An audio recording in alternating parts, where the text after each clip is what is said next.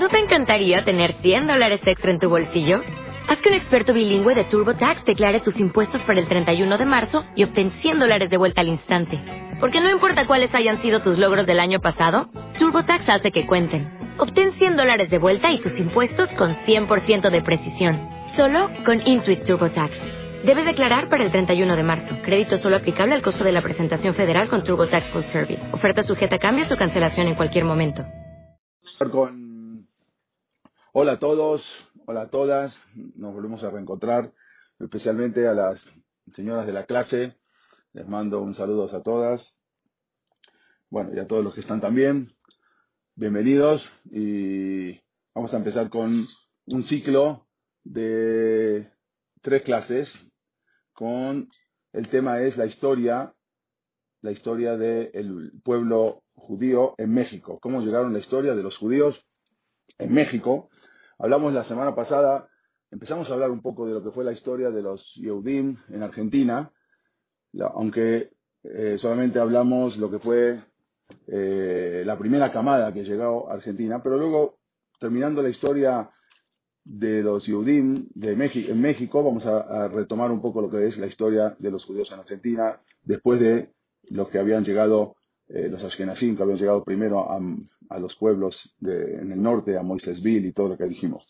Pero bueno, vamos a empezar a hablar ahora de la historia, como dijimos, de los Yehudim, de los judíos en México. Pero para eso, para hablar de esta historia, necesitamos remontarnos hasta el siglo XVI. O sea, para poder hablar de la historia de los judíos de México, necesitamos volver un poco hacia atrás, no solamente a cuando llegaron los Ashkenazim o cuando llegaron los Shamis o los Halevis.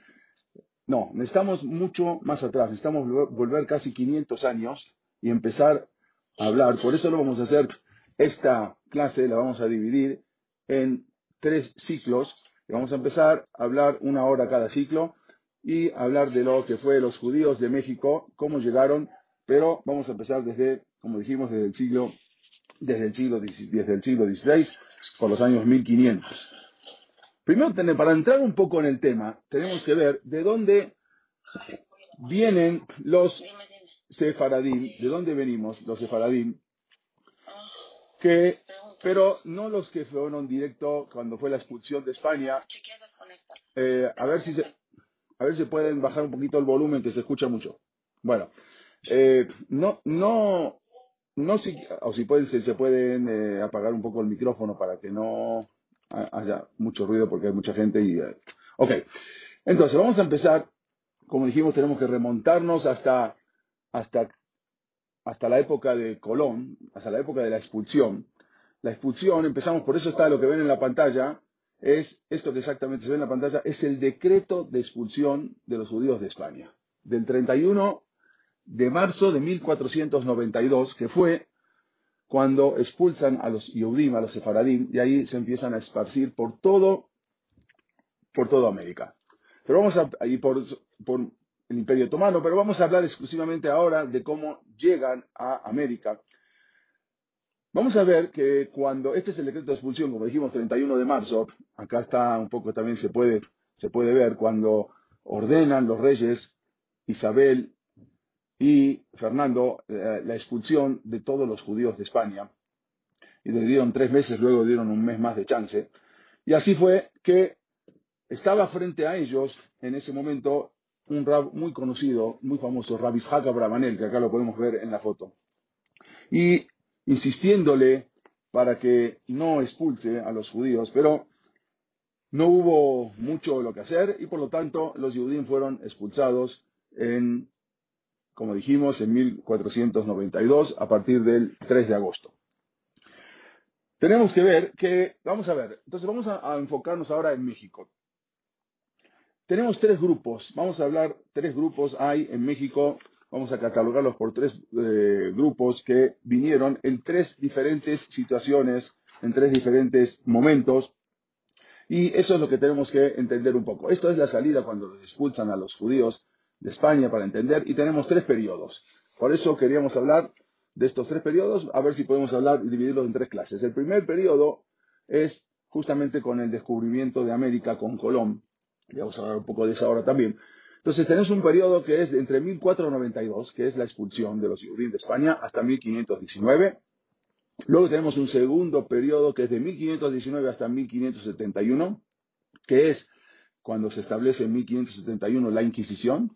Y tenemos un tercer periodo de estos judíos, de los judíos en México, que es cuando ya funciona la Inquisición desde el año 1571 hasta 1810, 1820, que ya se termina la Inquisición. Por eso lo dividimos esto en los tres periodos para entender un poco. Pero bueno, vamos a empezar entonces con el primer periodo, que es la expulsión de los judíos de España, que justamente coincide con Cristóbal Colón y su viaje al Nuevo Mundo, y ahí se inicia lo que se llama el tráfico de judíos.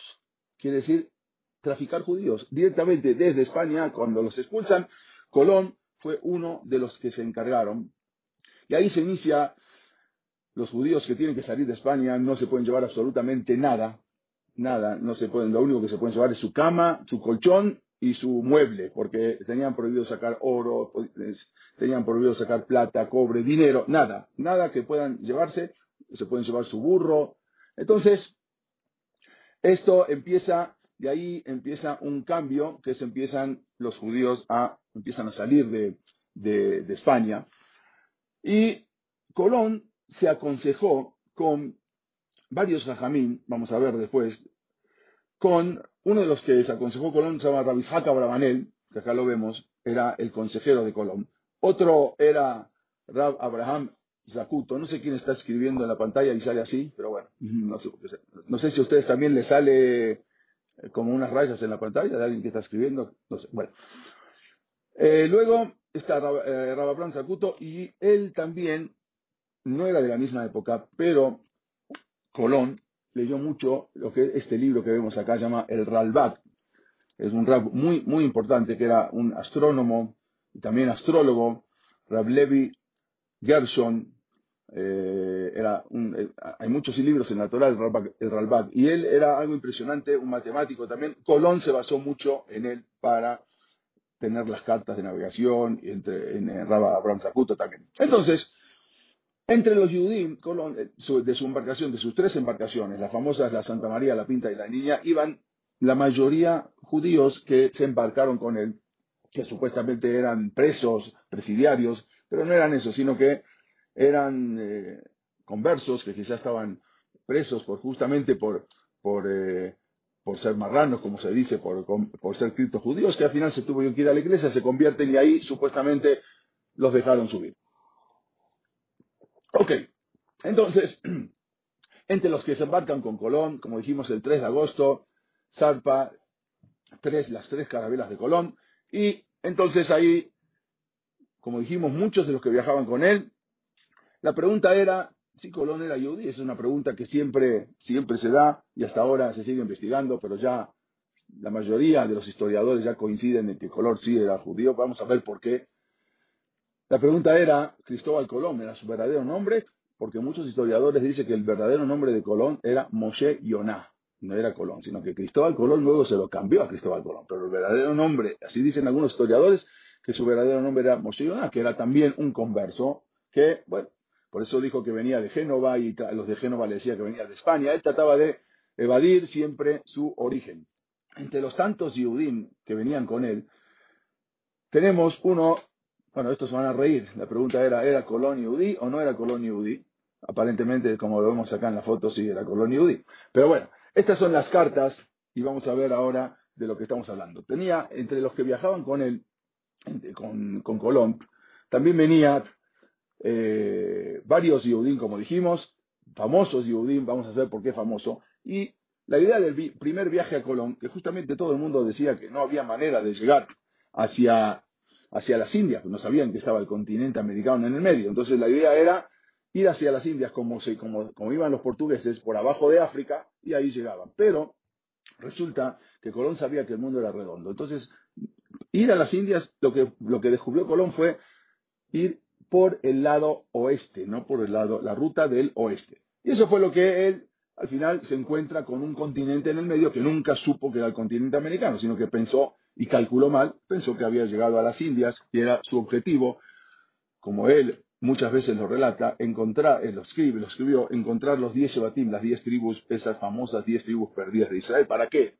Para poder llevar a todo el resto, Sheerit Israel, los que habían sido expulsados, a supuestamente un reino nuevo que hay, o un reino que se acaba de encontrar, o que él quería encontrar, para que estén mucho más tranquilos y en paz los judíos. Ok, como dijimos, este es el mapa, se embarca Colón, hizo varios viajes, no solamente uno, nunca llegó a México, sino que llegó a República Dominicana, a las islas del Caribe. Uno de los que venían con Colón se llamaba Luis de Torres, que el verdadero nombre no era Luis de Torres, se lo cambió antes de subir a la carabela. Él era Yosef Aleví, él justamente era el intérprete de Colón, porque él sabía hablar muchos idiomas. De hecho, su papá era un sofer en España, y él sabía hablar el arameo, sabía hablar hebreo, sabía hablar el griego antiguo, muchos idiomas, o por supuesto el español. Entonces se lo lleva a Colón para que, supuestamente, cuando se encuentre con la gente, pueda hablar el idioma de los judíos. Pero cuando llega, es famoso que cuando llegó Luis de Torres, lo primero que fue pisando, él fue el primero que pisó, porque él fue el primero que bajó del barco, de las carabelas, y cuando llega se encuentra con los indios, lo primero que dicen es Shalom Alejem. Fue la primera palabra que se nombra en América. Pero los indios no entendían lo que estaba hablando, ni en hebreo, ni en la Shona Kodesh, ni en español, ni en inglés, ni en griego antiguo, en ningún idioma. Pero bueno, él fue el que venía con Colón. Otro de los que venía con Colón se llamaba Rodrigo de Triana. Este es muy famoso, quizás no se lo acuerdan, pero en la escuela lo habrán estudiado. Fue el primero en el que gritó tierra a la vista. Y justamente era una noche de Oshanarapá, que estaban leyendo el Teilim, Salmos, toda la noche despierto, fue cuando vieron a lo lejos el fuego, y ahí se dieron cuenta que llegaban y eran varios que estaban sentados leyendo Teilim toda la noche, y son los que encuentran en la madrugada, justamente una noche de Oshanarapá, un 12 de octubre, que encuentran lo que es, supuestamente eran las Indias, pero bueno, es América. Entonces, por eso nos estamos refiriendo, tenemos que volver un poco más atrás para entender lo que fue la historia de los judíos en México. Muchos, como dijimos, criptojudíos, lo vamos a llamar criptojudíos, para no llamar la palabra marranos, que es una palabra despectiva, aunque marranos tampoco es una palabra despectiva, porque marranos quiere decir mar anus. Mar quiere decir amargo, anus, anusín. Eran amargos anusín, porque los marranos eran los que se habían supuestamente convertido al cristianismo a los ojos de la gente, pero ocultamente seguían cumpliendo la Torah Mitzvot. Entonces, al final ellos no estaban con nadie, no estaban con los cristianos porque ellos eran despreciados, porque eran judíos convertidos, decían cristianos nuevos.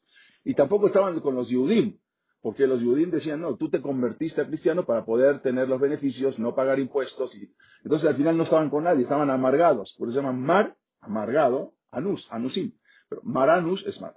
Ok, entonces muchos decidieron viajar con Colón y a esas expediciones para descubrir nuevas rutas. Incluso muchos judíos se encargaron de financiar todo este viaje. Como dijimos, Rab Yitzhak Abravanel fue uno de los que financió este viaje, Luis de Santangel, no sé quién está haciendo dibujitos, pero le pedimos que no hacer dibujos en la pantalla si se puede, porque se ven muchos dibujitos. Bueno. Algunos permanecieron en las islas, descubiertas. Por ejemplo, Luis de Torres, se llamaba Yosef Aleví, que era, como dijimos, el hijo de un sofer. Él permaneció y él escribió una carta después de muchos años. No vamos a entrar en ese tema. Y él contó todo lo que pasaban en las carabelas.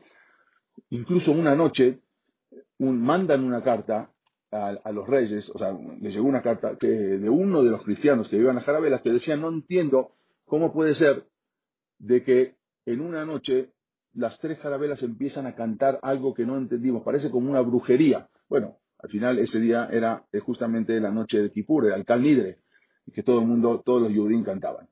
Entonces, este fue el periodo cuando Colón llega hacia México, hacia América. Incluso preguntamos, ¿era Yehudí Colón? Bueno, muchas cartas de lo que van a ver acá. Si pueden ver arriba, en el lado izquierdo, donde dice, del lado izquierdo hay como un signo. Esa es mucho tiempo no se supo, pero todas estas son las cartas que Colón dirigía a su hijo, Diego, que él era el gobernador en una de las islas acá en América. Entonces, él justamente de la República Dominicana. Entonces, cuando él manda cartas a su hijo Diego Colón, siempre pone arriba Bezrat Hashem. Van a ver hasta arriba, como siempre, él pone Bezrat Hashem. Acá está incluso circulado. Esas son las cartas originales que se encuentran en Sevilla de todas las cartas que Colón le mandaba. 8 cartas le mandó Colón a su hijo, y en todas las cartas que le manda Colón a su hijo pone arriba el Bezrat Hashem, y hasta abajo la firma de Colón, si la ven, es una S, y luego hay abajo una S, una A y una S, y luego abajo hay una X, una M y una Y. Todas las cartas que Colón le dirigía a su hijo las firmaba de esa manera, y arriba el Bezrat Hashem. En todas la van a ver así, y abajo dice el almirante. Un Bezrat Hashem arriba y abajo una S-A-S. Pero cuando le manda cartas a la reina, esta es otra de las cartas, resulta que esta es una carta que le manda a la reina. Una sola carta que le manda a los reyes no pone ni Bezrat Hashem, solamente pone una cruz arriba, y abajo tampoco pone lo que vemos acá, una S-A-S. El almirante solamente pone firma Colón, y arriba no hay nada.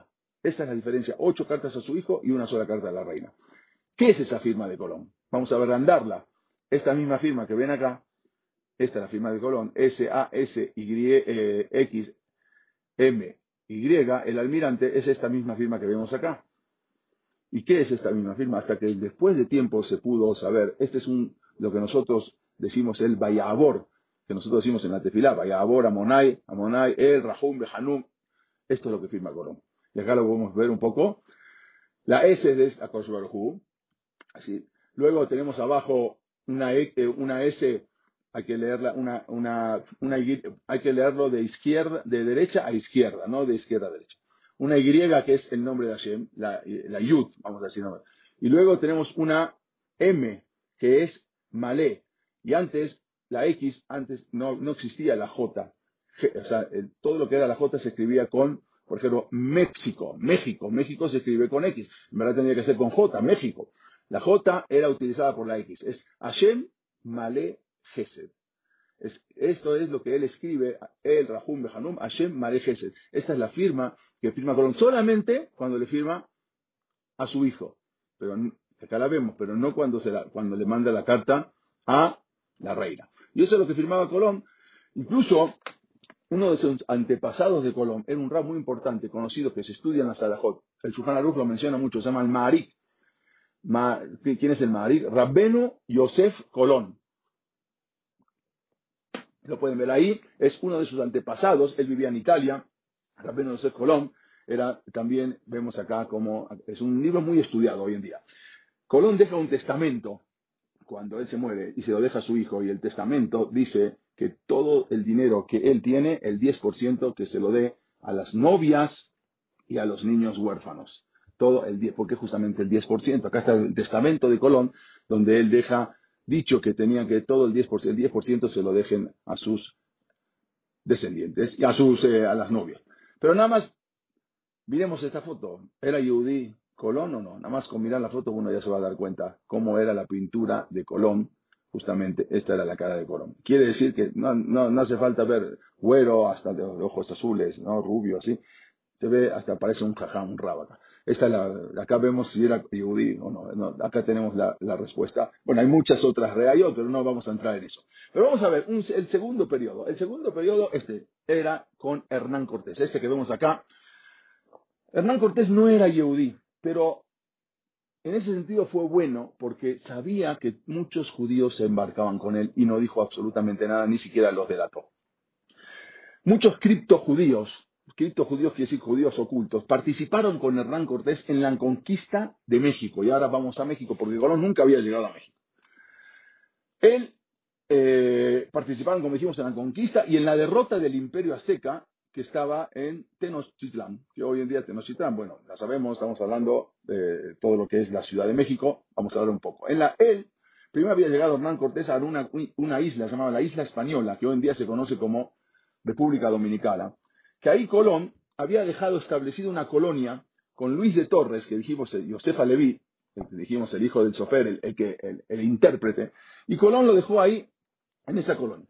Entonces, en noviembre de 1506, El obispo de Puerto Rico denunció a la corona, denunció a los reyes, de que los barcos portugueses traían sobre todo judíos. Él mandó una carta que venían llenos de judíos hacia América.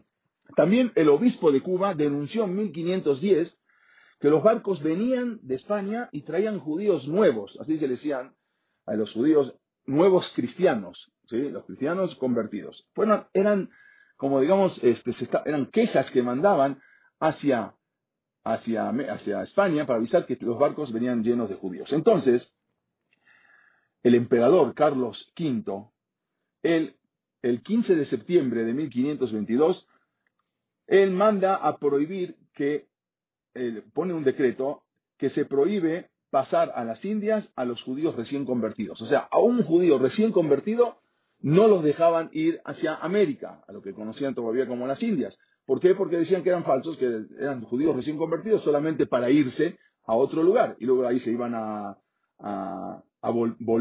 volverían a ser judíos. Entonces la Inquisición empieza su actividad, pero en Puerto Rico, y comenzó a perseguir a los judíos que estaban residentes en las islas. Todavía no había judíos en México, entonces los empiezan a perseguir, pero allá, en las islas. Esto aterrorizó a los judíos, los cuales ellos huían de una isla a otra, porque cuando se instala en Puerto Rico, entonces los judíos se van a otra isla. Se supo en 1519 que el gobernador de Cuba, Diego de Velázquez se llamaba, estaba formando una flota que saldría hacia México. Esto era una esperanza para los judíos, que ya no querían permanecer más en Cuba porque ya los estaba persiguiendo la Inquisición. Y al mando de esa flota iba designado el capitán Hernán Cortés. Él iba designado al mando de esa flota justamente de Cuba para llegar a México, y el cual él sabía que dentro de su barco iban muchos judíos, y él nunca los delató. Hernán Cortés, entonces, él llega a México, como sabemos, conquista a los aztecas, por las buenas, por las malas, le saca el oro, los mata. Bueno, no vamos a entrar en ese tema ahora, no nos interesa, lo que nos interesa es ver qué pasa con los judíos. Entonces, él va acompañado por varios conversos, que son judíos convertidos, dijimos, judíos convertidos a la fuerza al cristianismo durante la Inquisición en 1492. Los primeros Yehudim, entonces, que llegan a México fueron con Hernán Cortés, no con Colón. Con Colón llegaron, pero no a México, América. Los primeros judíos que llegan a México fueron con Hernán Cortés, como dijimos, eran convertidos a la fuerza, y fue en el año 1519 que eran originarios de España. En los siguientes años, entonces, los criptojudíos, entre paréntesis marranos, se establecieron en lo que es la Nueva España, en las colonias del Caribe, iban participando en todo lo que es la conquista, y ellos creían que iban a estar ahora fuera del alcance de la Inquisición. Entonces iban pasando a estas tierras. Uno de los que vinieron, varios vinieron con Colón, uno de los que llegaron con Colón, Hernando Alonso, fue el primer Yehudí en América que fue capturado practicando el judaísmo. Este no es Hernando Alonso, ahora les voy a explicar. Él fue el primer Yehudí, Hernando Alonso, el primero que pisó tierras aztecas, vamos a decir, y ahí fue donde el primer Yehudí que fue capturado acusado por judaizante. 3 fueron acusados, todavía no estaba la Inquisición en México, pero igual, de todas maneras, 3 fueron acusados y juzgados por judaizantes. Judaizantes quiere decir que practicaban el judaísmo. Eso fue en el año 1528. Uno se llamaba Hernando Alonso, el otro era Gonzalo de Morales. Ellos dos eran los tesoreros de Hernán Cortés. Hernán Cortés sabía que eran judíos, eran sus tesoreros. Ellos dos fueron acusados y juzgados. Y había otro hermano llamado Diego de Ocaña. Como dijimos, ellos fueron los primeros conversos o criptojudíos que fueron hallados culpables e incluso fueron ejecutados en una hoguera el 17 de octubre de 1528. Lo que se llamó el primer auto de fe, que fue en México.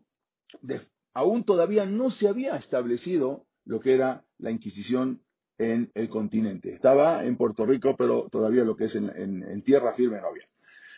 Después de este acto, este espectacular acto donde matan a ellos, hubo un cese de actividades inquisitoriales.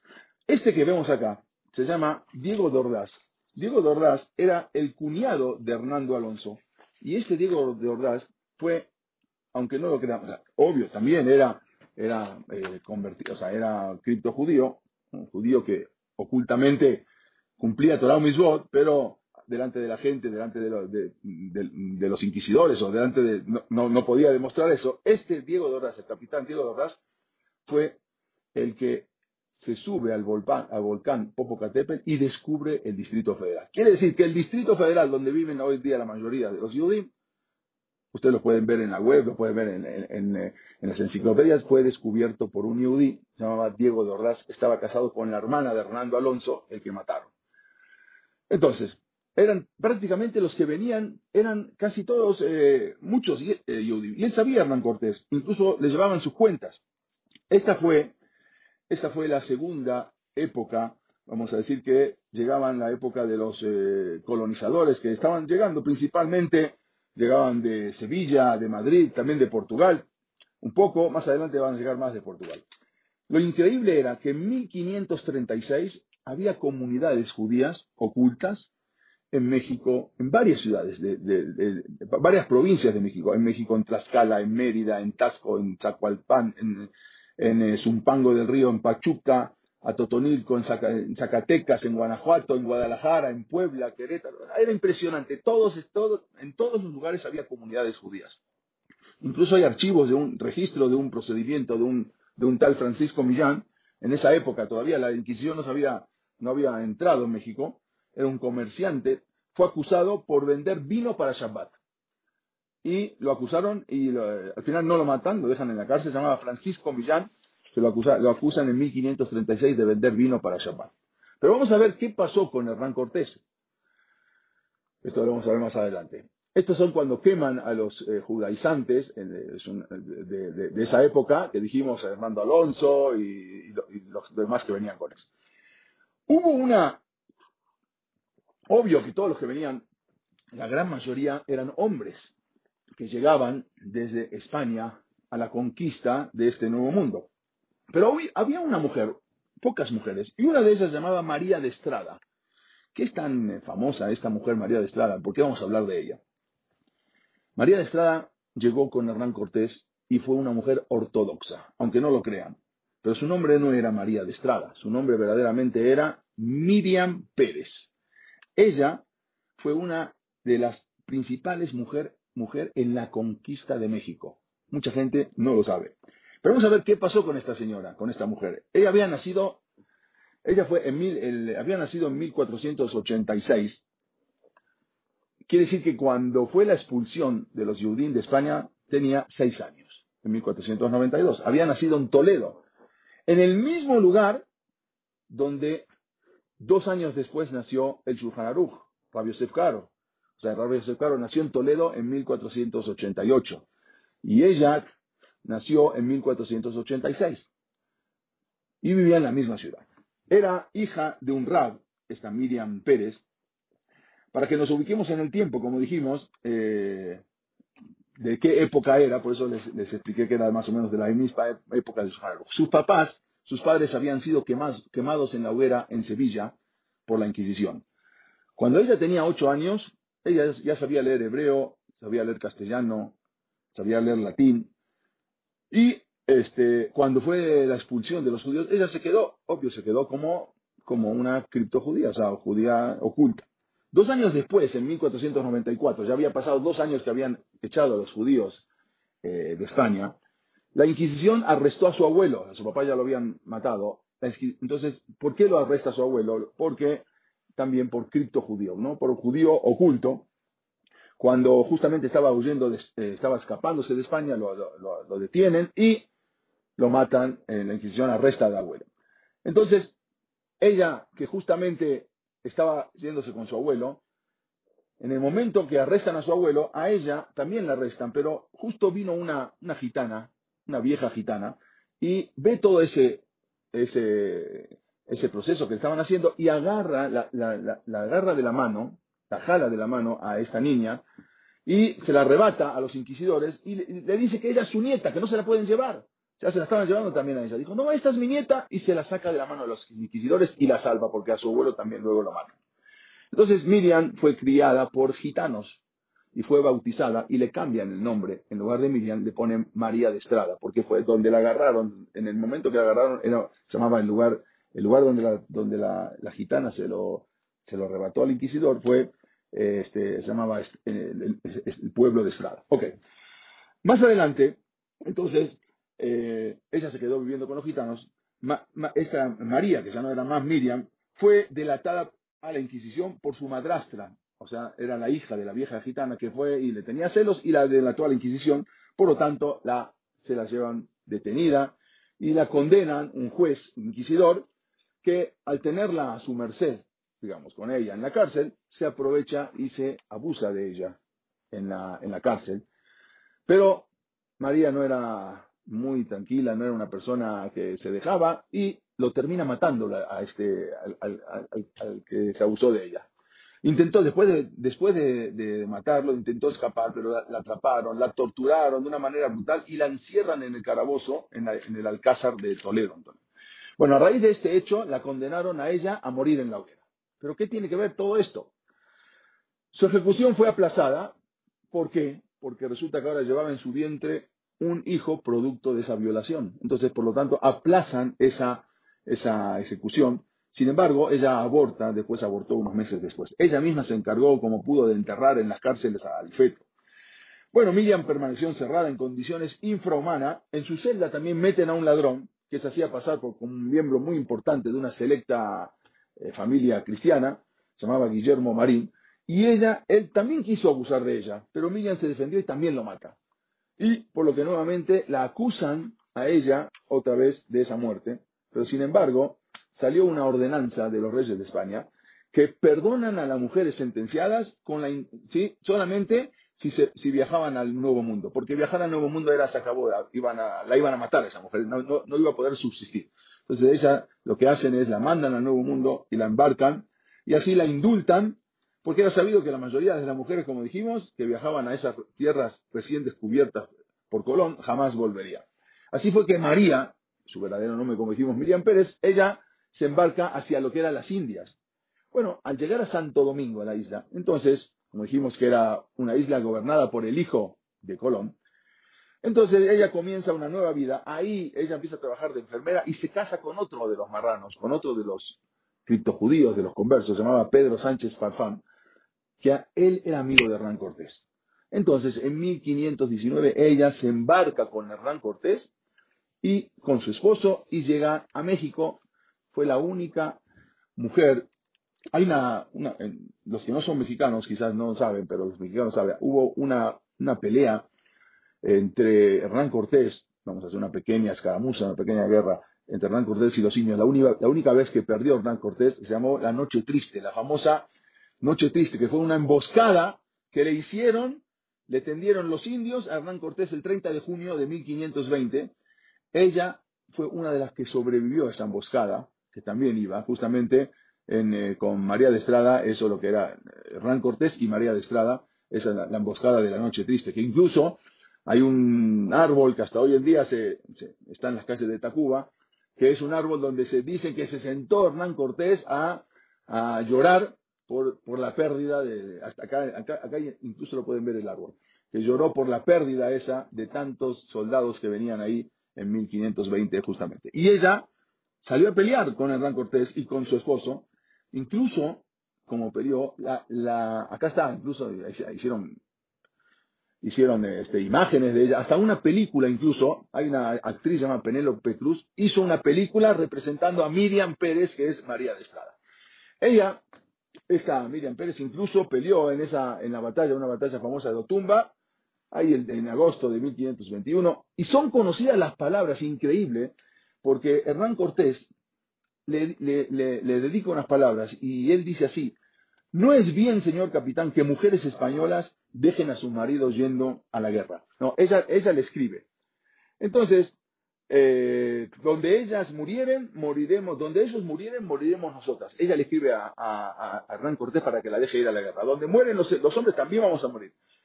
Y es razón de que los indios entiendan que somos tan valientes los españoles que hasta las mujeres saben pelear. Así le escribió Miriam Pérez o María de Estrada a Hernán Cortés. Hernán Cortés le responde y le dice: donde asimismo se mostró valerosamente una señora llamada María de Estrada, haciendo maravillosos y azareños con la espada, peleando valerosamente con tanta furia y ánimo que excedía la fuerza de ningún varón. O sea, como así le escribe Hernán Cortés. Bueno, le dieron, ella después fallece su esposo y se casa con otro cripto judío, se llamaba Alonso Martín, su verdadero nombre era Alón, y con él vivió hasta su muerte. Pero a ella, como vino Hernán Cortés y le dio un premio, vamos a decir, y le dio dos ciudades, y le regaló esta que justamente se llama Tetela del Volcán, que es una ciudad de Morelos, que se la regaló Hernán Cortés a Miriam Pérez, María de Estrada, por lo que hizo, por la valerosa entrega. Y no solamente eso, sino que después esta famosa Miriam Pérez, que era la misma época del Shulchan Aruch, una mujer ortodoxa, María de Estrada, es la que funda lo que fue la ciudad, la ciudad de Puebla, se llamaba Los Ángeles de Puebla, fundada ¿por quién? Por María de Estrada. Esta es su casa, todavía se conserva, se llama hoy la Hacienda del Molino, hay un restaurante, ahí es donde ella vive ahí. Ella después muere ahí en la ciudad de Puebla, nunca dejaron de practicar la religión judía, y a ella fallece en 1527 a los 41 años, porque es víctima de cólera, y fue sepultada en la bóveda de una antigua iglesia, que hoy justamente es la Catedral Poblana, que la vemos acá, ahí están, pero nunca más se supo, después fue demolida esa iglesia. Pero ¿por qué le muestro esta otra iglesia? Aparentemente no tiene figura, no se ve como una iglesia, pero lo increíble es que esta se llama la iglesia parroquial en Río Blanco, que había sido construida originalmente para ser una sinagoga oculta, no para ser una iglesia. Sin embargo, incluso lo van a ver, vean en el medio, como tiene un Maguen David, y hasta hoy en día está. Había sido construida para ser un templo, digamos, escondido, a donde puedan rezar los marranos en Puebla. Pero al final, después ella, cuando muere, entonces se lo apropia la Iglesia Católica y lo convierte en iglesia, y hoy en día es una iglesia que originalmente había sido para los Anusim.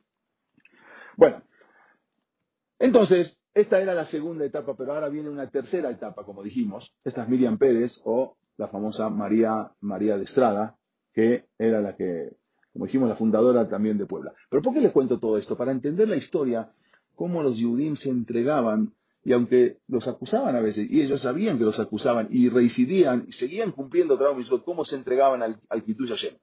Tenemos una tercera etapa, que fue la etapa de las conquistas. Empiezan a conquistar, mandan de España, y lo increíblemente fue que en Monterrey los tres conquistadores o los tres fundadores de la ciudad de Monterrey eran judíos. Estos son los famosos Anusim del reino de Nuevo León, en la cual los tres fundadores y colonizadores eran judíos conversos, judíos ocultos, que habían traído no solamente ellos, sino que trajeron cientos de familias, porque había que colonizar todos esos lugares, había que poblarlos, cientos de familias judías que habían traído desde España. El primero de los tres conquistadores de Monterrey se llamó Alberto del Canto, fue en 1547, también era de origen judío sefaradí, fue el primer judío, digamos, era un militar portugués-español, durante la conquista de América, y él fundó importantes ciudades como Saltillo y Monterrey, Alberto del Canto, que después incluso, posteriormente, fue encarcelado por la Inquisición, acusado de judaizante, pero más adelante pudo escapar. O sea, dentro de las cárceles de la Inquisición se pudo escapar y se fue a vivir entre los nativos, entre los indios, hasta que le retiraron los cargos. Él fue el primer fundador de la ciudad de Monterrey. Pero hubo un segundo fundador de la ciudad de Monterrey, que después vamos a hablar más, se llamó Luis de Carvajal y de la Cueva, en el año 1583. Y él trajo desde Portugal a su familia, y no solamente a su familia, trajo más de 100 familias completas, enteras, para poblar lo que fue la ciudad de Monterrey, porque necesitaban gente para llenar la ciudad y ganar el terreno a los indios. Las 100 familias que trajo eran judías, que las trajo a Monterrey. Posteriormente, Luis de Carvajal y de la Cueva fue detenido por la Inquisición y lo llevaron a juicio, y acá lo podemos ver en la ciudad de Monterrey, su estatua, y lo llevan a juicio a México, vamos a ver por qué, y ahí lo enjuician, y él después más adelante, el dictamen fue que lo iban a exiliar, lo iban a extraditar a España, pero al final nunca llegó a España, murió en las cárceles de la Ciudad de México. Este era el segundo conquistador de lo que es Monterrey. Tenemos un tercer conquistador que se llamaba Diego de Montemayor, esto ya fue en 1596, y también era un judío oculto, que sí que los tres gobernadores y los tres fundadores de la ciudad de Monterrey, Nuevo León, que es una ciudad muy rica, es una ciudad de las más ricas en México, también trajo muchos colonizadores y aproximadamente también trajo 100 familias para colonizar. Se calcula hoy en día, año 2020, que más del 50% de los habitantes originarios de Monterrey y Nuevo León tienen orígenes criptojudíos. Y no solamente eso, estamos hablando del 50%. Es más, a mí me contó un abogado, que el que me estaba haciendo los papeles para la nacionalidad europea, que más de 400 familias, que hoy en día van a la iglesia, no son judíos, más de 400 familias también llenaron su formulario para ser españoles. ¿Por qué? Porque tienen hasta su árbol genealógico de cómo eran ellos descendientes, incluso los Garza Sada y muchas familias importantes de Nuevo León de Monterrey, que hoy en día ellos tienen todas esas costumbres regiomontanas y que hasta hoy en día quedaron muchas costumbres que son costumbres básicas en Monterrey, que no saben por qué, pero originalmente son de los judíos. Monterrey, por ejemplo, en Monterrey, Nuevo León, se come mucho, la comida típica es el cabrito, así comen cabrito asado, pero cabrito asado es una costumbre de Yehudim, que justamente lo hacían porque era la época, recordando la época de Pesaj, cuando tenían que el cabrito que tenían que amarrar a las patas de la cama. Entonces, cuando fue la salida de Misraim, después de hacer el corbán, cuando después iban a hacer el corbán, y hoy en día, así hacían en España, y ellos hoy en día tienen eso mismo, Monterrey, esa misma costumbre. Otra de las costumbres que trajeron los Yehudim en Monterrey fue un zarape. El zarape es un poncho, la costumbre mucho de ahí se originó, pero ¿por qué usaban esto? Fácil, nada más lo pueden ver, de colores, entonces se lo ponían arriba y de esa manera ya estaban usando el tzitzit, sin que la gente se dé cuenta y sin que lo agarre la Inquisición. Usaban un poncho, pero un poncho con flecos, y entre los flecos le ponían también los sisiot, entonces ya cumplían con la misma del tzitzit, justamente de 4 puntas, y ellos lo introdujeron en Monterrey, que hoy en día también se usa, pero ellos son los que introdujeron eso. Y otra de las cosas que introducen ellos, algo que no se conocía. ¿Qué es algo que no se conocía? Las tortillas de harina. En México solamente se conocían tortillas de maíz. El maíz era una comida de que comían los indios. Pero no se conocía la tortilla de harina.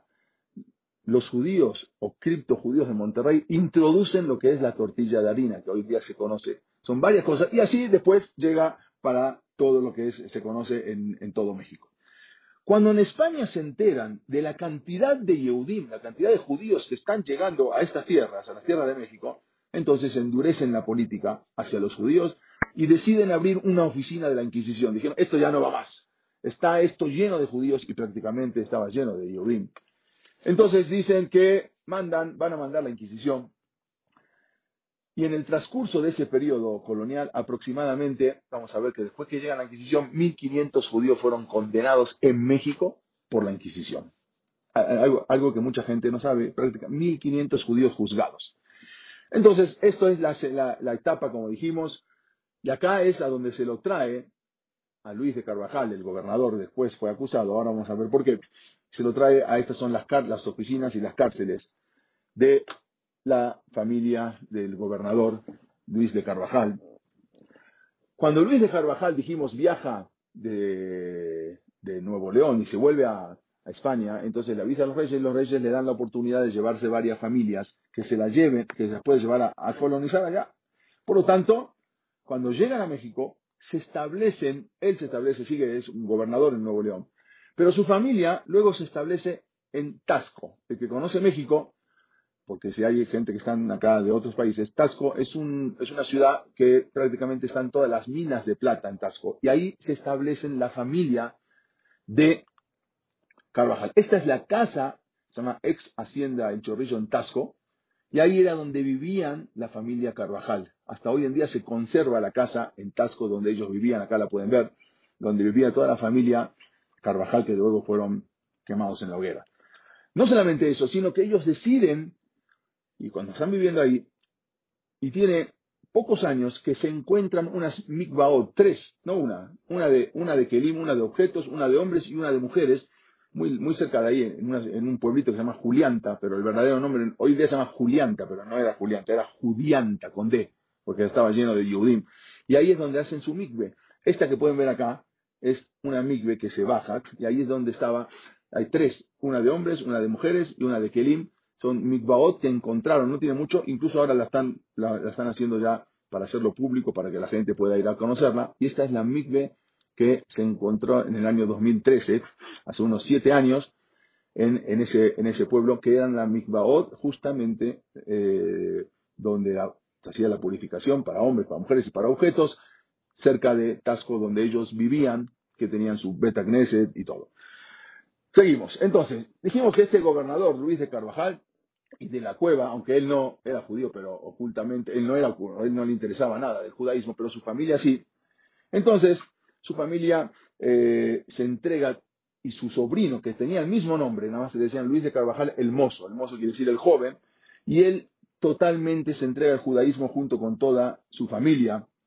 El papá, ellos vivían en Taxco, luego se vienen a México, y el papá lo había presentado con unos rabinos acá también, en México, que ya estaban, y no eran rabinos normales, eran rabinos que habían estudiado incluso en academias en Salónica. Salónica es también donde había estudiado el Shulchan Aruch. Cuando se fue a Salónica y después primero a Portugal, después se fue a Turquía. Bueno, y ahí eran ciudades donde había yeshivot, porque era el Imperio Otomano donde los dejaban ser a los Yehudim. Entonces de ahí mandaban Yehudim, y él, el sobrino de Luis de Carvajal, se encuentra con uno de esos rabinos, y así eran increíbles. Y les voy a decir algo: en 1570 la comunidad judía portuguesa, casi todos los portugueses que venían en esa época eran Yehudim, estaba muy bien organizada en México. Tenían no solamente un Betagneset oculto, pero tenían un Bedim, tenían un tribunal religioso en 1570 para tomar decisiones. Si tenían dinema monot, cuando la gente tenía pleitos, entonces tenían un bedín en 1570. También contaban con shohatim para tener carne kasher. Por eso, cuando se entera el gobierno, cuando se enteran en España, deciden mandar la Inquisición y se instalan en 1571 la Inquisición en México. Y se conservan ahí muchos registros detallados de todas las detenciones que hubo en esos momentos. Cuando el gobernador Luis de Carvajal se enfrentó al virrey de España, el nuevo virrey, que lo mandan de España, era el que manejaba todo aquí, se llamaba virrey Álvaro Manrique Zúñiga, y se enfrenta con él. Entonces, sabiendo que sus parientes eran judíos, entonces lo delata a la Inquisición. Y el nuevo virrey, como dijimos, don Álvaro Manrique Zúñiga, entonces exigió el arresto de Carvajal. Carvajal se lo llevan, el gobernador se lo llevan preso. Este es el juicio que le hacen al gobernador en México, muy cerca de donde están todos los comercios, en el centro de México, atrás del Zócalo. Y ahí se lo llevan preso a Carvajal y lo entregan a la Inquisición, y lo acusan, primero, de observante de la ley de Moisés, y segundo, de cómplice y encubridor, por haber encubierto y favorecido a su familia, que ellos sí eran judíos practicantes. Luis de Carvajal muere en prisión. Parece que se sospecha que fue asesinado. Él, supuestamente, el castigo era que lo iban a extraditar a España, pero nunca llegó, y muere en las cárceles, justamente aquí, donde se ve. Habíamos ido hace unos años con Surya Badí y con mucha gente en un día de Tisha B'Av. Hicimos una excursión, a ver si podemos ir en otra oportunidad, y fuimos justamente aquí a conocer y ver las cárceles donde estaban metidos todos los Yehudim y donde eran juzgados los judíos. La sobrina... Estas son las cárceles de la Inquisición. Acá podemos ver dónde estaba Luis de Carvajal y dónde van a estar muchos Yehudim durante 300 años que duró la Inquisición en México. Su sobrina, entonces él delata, o sea, después de tanto tortura, delata a la sobrina, se llamaba Isabel. Esta Isabel Bueno, el mismo virrey la delata porque alguien fue a contarle que ella fue a hablar con su tío para que se vuelva al judaísmo. Entonces, la delataron, y ella en 1598, Isabel Rodríguez de Andrade, que era su sobrina, tenía 30 años, era viuda, no tenía hijos, fue la primera mujer en caer en la Inquisición en México. Y por medio de la tortura, a Isabel involucra al resto de la familia, una tortura tremenda, inaguantable, ¿sí? Incluso hasta hoy en día se conservan muchos de los instrumentos. Acá es cuando la llevan, primero que la desnudan, la desnudan toda, y después la torturan. O sea, primero es avergonzarla totalmente. Y esto, lo que van a ver acá, es lo que todavía contamos acá en México. Aquí estuvo la cárcel perpetua de la Inquisición, que dio nombre a la calle. Nada más y nada menos, desde 1572 hasta 1820. Eso es lo que duró la Inquisición en México. Este es el juicio. Entonces ella, mediante tortura, vuelta de cordel, y le dan vuelta y la dislocan de la mano, la dislocan de los pies, y se conserva el juicio hoy en día en los archivos de México, de la Nación, hasta los gritos. O sea, el notario que iba relatando todo el juicio, lo que decían los inquisidores, y hasta cómo se quejaba a la que le estaban torturando. Y él escribe, nada más le voy a dar un... Siguieron las vueltas del cordel e Isabel dio grandes gritos que la dejen, déjenme que me matan, déjenme que me matan. Hasta escribe los llantos de la mujer. Bueno, Isabel no aguantó, denunció a toda su familia. De inmediato la Inquisición entra en acción y toda su familia, que eran los sobrinos de Carvajal, del gobernador, fueron detenidos, y así inicia el famoso proceso contra toda la familia Carvajal. Únicamente 2 hermanos lograron huir. Uno se llamaba Baltasar y otro se llamaba Miguel, que se embarcan a Italia y a Turquía y vuelven a la religión de los ancestros. Incluso vamos a ver qué pasó con ellos. El 8 de febrero de 1596 torturan a Luis de Carvajal, que era el rabino, ¿no?, de todos los hermanos y de toda la familia, y había muchos judíos, y lo calientan como pollo, lo ponen en un pollo a las brasas y lo van dando vuelta desde las 9:30 de la mañana hasta las 2 de la tarde, hasta que al final tuvo que denunciar a 121 personas, que había muchos más. Entonces se le sentenció, como dijimos, esto quemado vivo, o sea, no lo mataron, pero lo dejaban al fuego lento para que delate a los demás. Entonces Luis de Carvajal al final se arrepienten, lo sueltan, los liberan, cada uno con un trabajo social, pero al final después los vuelven a agarrar. Y él dejó un escrito, incluso había dejado, pensando que ya se iba a morir en ese momento, y con humildad se dirige a Boreolam para suplicarle que lo ampare en el peligroso trance de la muerte, y le ruega a Boreolam, a Dios, que acepte y reciba su alma en la vida eterna a cambio de ofrecer su mortal cuerpo en aras de su ley y de su nombre, y le pide que le acepte la teshuvá. Nada más pensemos, eran gente que podían no cumplir, pero con todo eso tenían algo adentro que les insistía y que los llegaba. ¿Cómo se entregaban a filo al Kiddush Hashem? Sabían que podían ser arrestados y muertos, y eso fue lo que pasó. Los vuelven a detener, y entonces ahí ya no hay una segunda vuelta. Los llevan y les dictan entonces que tienen que morir, y justamente fue un domingo 8 de diciembre de 1596. Los llevan a todos al Zócalo de la Ciudad de México, que antes era la Plaza Mayor. Desde aquí los sacan y los llevan a toda la familia, se los llevan después de varias torturas y después de varios juicios. Lo que era la tortura era tremenda, no voy a entrar en eso porque es algo muy, muy duro. Eso es para Tisha B'Av con Surya Badí, lo vamos a hablar. Pero entonces eso es algo tremendo. Y él, Luis de Carvajal, escribe unos libros que hasta hoy en día se conservan. Se habían perdido y después se encontraron, vamos a decir dónde. Y yo tuve oportunidad de verlos y llevé a un grupo de señoras de la clase. Nada más vean, este es un librito del tamaño de un celular, de varias hojas, tiene 46 hojas. Lo escribió en la cárcel. ¿Y saben de qué son estas 46 hojas? Nada más vean si alcanzan a ver. Se llama Modo de Servir a Dios. Es un libro de Musar que él escribió en la cárcel de México, y es todo, si ven el primer renglón, se llama Preámbulo para entrar en la oración. Quiere decir, es un librito de 46 hojas de cómo entrar en la amidá. O sea, qué tiene que pensar uno delante de quién estar parado, cómo tiene que pararse, cómo tiene que pensar, qué tiene que pensar. 46 hojas diciendo cómo la persona se tiene que parar en la amidá antes de pararse, antes de rezarle a Boreolam. Algo impresionante, esto lo escribió. Aparte hizo otros 4 libros, acá lo vamos a ver. Este es otro libro también que hizo con letras de oro. Estos son cuando los encontraron. Y después de mucho tiempo los pusieron en una subasta. Bueno, ahora vamos a hablar después de esos libros. Este es el proceso que le hicieron a Luis de Carvajal. Yo tuve oportunidad de sacarle fotos, sin que se den cuenta. Todo un proceso a la familia Luis de Carvajal, donde se lo llevan para matarlos el 8 de diciembre de 1596, ante 50.000 personas. Se lo llevan desde el Zócalo, todo por la calle Madero, y llegan hasta lo que es la Alameda Central. Ahí estaba el quemadero, y se lo llevan con sanbenitos y con esos gorros que usaban. A varios judíos se los llevan para quemarlos, y les daban la oportunidad de convertirse. No quisieron, prefirieron entregarse al Kiddush Hashem, santificar el nombre de Hashem, y hacen un auto de fe impresionante, como dijimos, ante 50.000 personas. El que no iba a verlo era sospechado de judío. Tenían la obligación de todo. Fue un domingo, como un fútbol. No había fútbol en ese momento.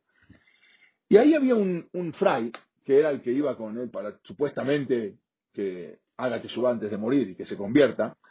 Se llamaba Fray Alonso de Contreras, un monje dominico. Lo acompañó a Luis de Carvajal y a toda su familia en el último momento. Y él dice así, nada más vean lo que escribe este Fray Alonso de Contreras, después que murió. Dice: siempre fue tan buen judío y acomodaba su entendimiento, que lo tenía agudísimo y delicado de su voluntad. O sea, todo lo que pasaba era por Hashem.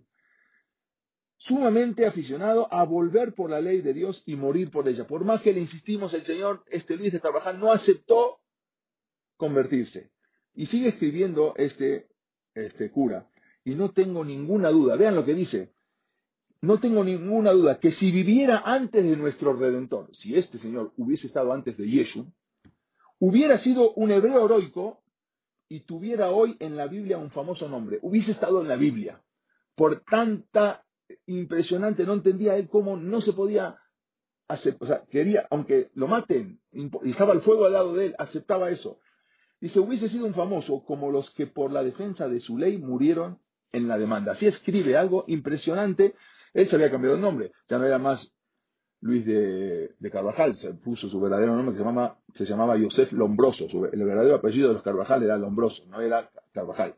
Y ese fue un auto de fe, vimos en la Alameda Central, en México, en el centro, donde mueren su mamá, sus hermanas, la hermana Catalina, Leonor, un 8 de diciembre de 1596.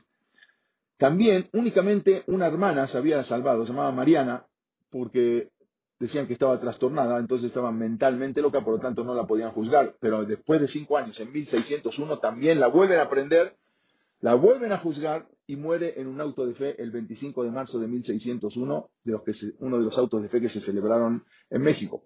Esto fue en México, donde estaban levantando las gradas para que toda la gente vayan y vean cómo llevaban a la familia Carvajal a morir en la hoguera, y cómo los matan en la hoguera. Esto es en la Alameda Central, hay un letrero, hasta hoy se conserva. Frente a este lugar estuvo el quemadero de la Inquisición. La quemaron desde 1596 hasta 1771. Acá se puede ver bien, estuvimos ahí con un grupo de señoras, hasta le sacamos fotos. Todavía se encuentra este cartel ahí en la calle. Y yo llevé también a un rab, no sé, acá a Rab Dines, que lo conoce también, ahí está el cartel arriba, llevé para que lo vea porque no lo podía creer el rab, fuimos juntos y le mostré y se quedó sorprendido. En ese lugar era el quemadero de la Inquisición, ahí es donde quemaban a todos los judíos en la Inquisición. Esta, como dijimos, después una hermana chiquita que también tenía estos Carvajal, los hermanos Carvajal, que era muy chiquita, pero después, más adelante, la vuelven a juzgar en 1649, en otro juicio, que ahí muere también. Tenía 2 hermanos, se escaparon, habíamos dicho. Uno se llamaba Baltasar. Baltasar se escapa y se convierte en Salónica y vivió ahí como estudia para médicos, es un doctor. Mientras que tenía otro hermano, Miguel, más chico, se había cambiado el nombre a David Lombroso. Se hizo un Talmid Jajam, estudia en el Shiva con grandes Talmid Jajamim, y se hizo un gran Talmid Jajam, incluso En 1617 se publica un libro de él que se llama Heshek Shelomó, hermano de Luis de Carvajal, lo publica en Venecia.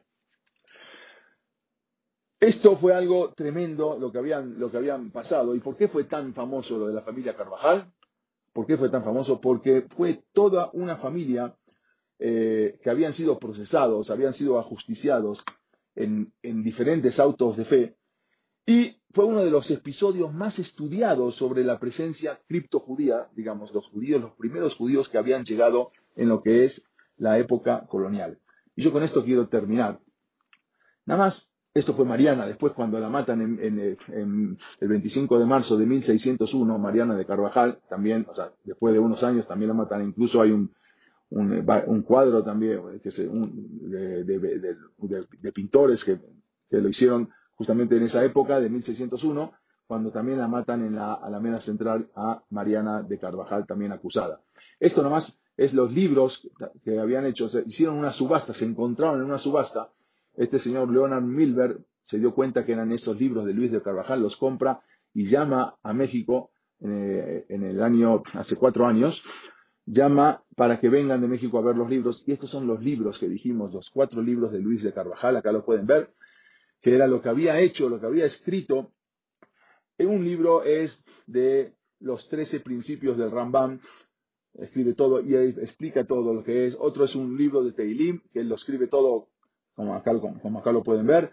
Y otro es un libro de cómo entrar en la oración, dijimos, un preámbulo para entrar y para pensar y cómo entrar en la oración. Nada más pensemos un poco. Nosotros hoy en día, bueno, hoy en día no hay Betagneset para ir, pero normalmente tenemos Knis, tenemos un Betamidrash para estudiar. A veces nos duele la cabeza, no podemos ir, a veces estamos cansados. Estos entregaban su alma, entregaban su vida para el Kiddush Hashem, aún sabiendo que toda la Inquisición los perseguía y no dejaban de cumplir lo que más podían de Torah Mitzvot. ¿Cuánto hoy en día que tenemos libre nosotros? Nadie nos prohíbe, nadie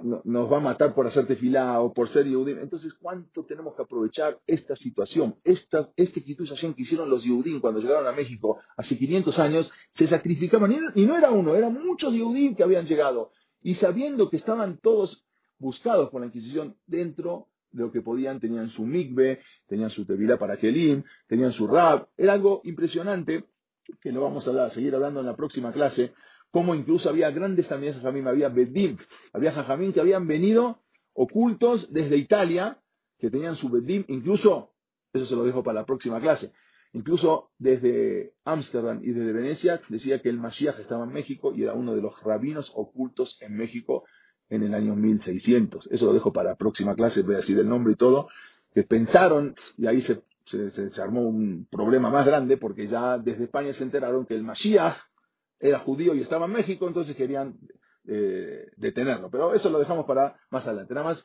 que entender esto último, que dijimos, cómo el Kiddush Hashem, cómo se entregaban, sabiendo que con todo eso los perseguía. Y nada más quiero terminar con esto. John Adams fue el segundo presidente de los Estados Unidos, tuvo 2 ocasiones que fue presidente, y él dijo, los judíos son el pueblo más glorioso que jamás habitó esta tierra. Los romanos y su imperio no son más que una pequeñez en comparación con los judíos. Los judíos han proporcionado religión a 3/4 de la tierra, han influido en los asuntos de la humanidad más y con mayor alegría que cualquier otra nación antigua y moderna. Esto lo dijo un cristiano, lo dijo un goy, fue el segundo presidente fundador. Y dice, yo insistiré en que los hebreos han contribuido más para civilizar a los hombres que ninguna otra nación. Si yo fuera ateo y creyera en el eterno ciego destino, todavía creería que el destino ha ordenado a los judíos ser el más esencial instrumento. Son la nación más gloriosa que jamás habitó la tierra. Los romanos no fueron sino una burbuja en comparación con los judíos. Así dice John Adams. Este pueblo hace tiempo que tendría que haber desaparecido. Su supervivencia es un fenómeno misterioso y maravilloso que demuestra que la vida de este pueblo está gobernada por una especial determinación, lo que nosotros llamamos Ashraja Pratit. Esta es la eternidad del judío. Y no solamente lo dijo John Adams, también lo dijeron muchos gentiles. Nosotros lo sabemos, a Cosberjunos ya nos dijo con Abraham Avinu. Nosotros somos un pueblo para la eternidad. Y afilu con toda esa persecución, a Israel sigue. Yo quiero saber si hubiera habido un pueblo tan perseguido como Am Israel, si todavía existiría. De plano, no existe, no existiría un pueblo así. El único pueblo que vemos es el pueblo judío. Esto fue lo que tuvieron que sufrir los primeros Yehudim que llegaron a México, en la conquista de México, lo que tuvieron que sufrir para poder seguir siendo Yehudim. Entonces, esta es la primera, vamos a decir, la primera clase de este primer ciclo, para entender cuándo llegaron estos Yehudim y cuánto nos compromete a nosotros ahora, que no tenemos toda esa presión, que no tenemos toda esa persecución, y con todo eso a veces se nos dificulta a veces cumplir Torah o Mitzvot. Ellos, con todo lo que tenían, seguían cumpliendo, aún con el riesgo de ser ahorcados o ser quemados en la hoguera. Esto nos deja un lekaj, un musar muy grande, y nos compromete a nosotros a entender que todos nuestros antepasados se sacrificaron tanto para que nosotros podamos seguir esta cadena de Am Israel. Bezrat Hashem, esperemos la semana que viene, el jueves que viene, vamos a seguir con el segundo ciclo de la historia de los judíos de México y entender un poco más cómo siguió todo esto hasta llegar a la tercera clase, que ya es lo último, es cómo llegaron los Yehudim de Siria, de Halab, del Sham, de Ashkenazim, y cómo se fue formando toda la comunidad de México. Bezrat Hashem, hasta aquí llegamos, vamos a hacer clases de 1 hora, esperemos que... Si alguien tiene alguna pregunta, quizás se la pueda hacer, o me la puede escribir, o la podemos hacer, la podemos escuchar con todo gusto. Pero bueno, esta es la primera etapa. Nosotros seguimos en la próxima clase. Gracias a todos y bienvenidos a los que vinieron nuevos. Gracias. Aquí llegamos.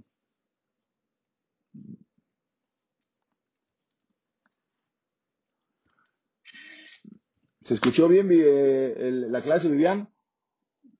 Bastante bien, José Colón. ¿Quién habla, David? Ah, gracias, David. Qué bueno, gracias.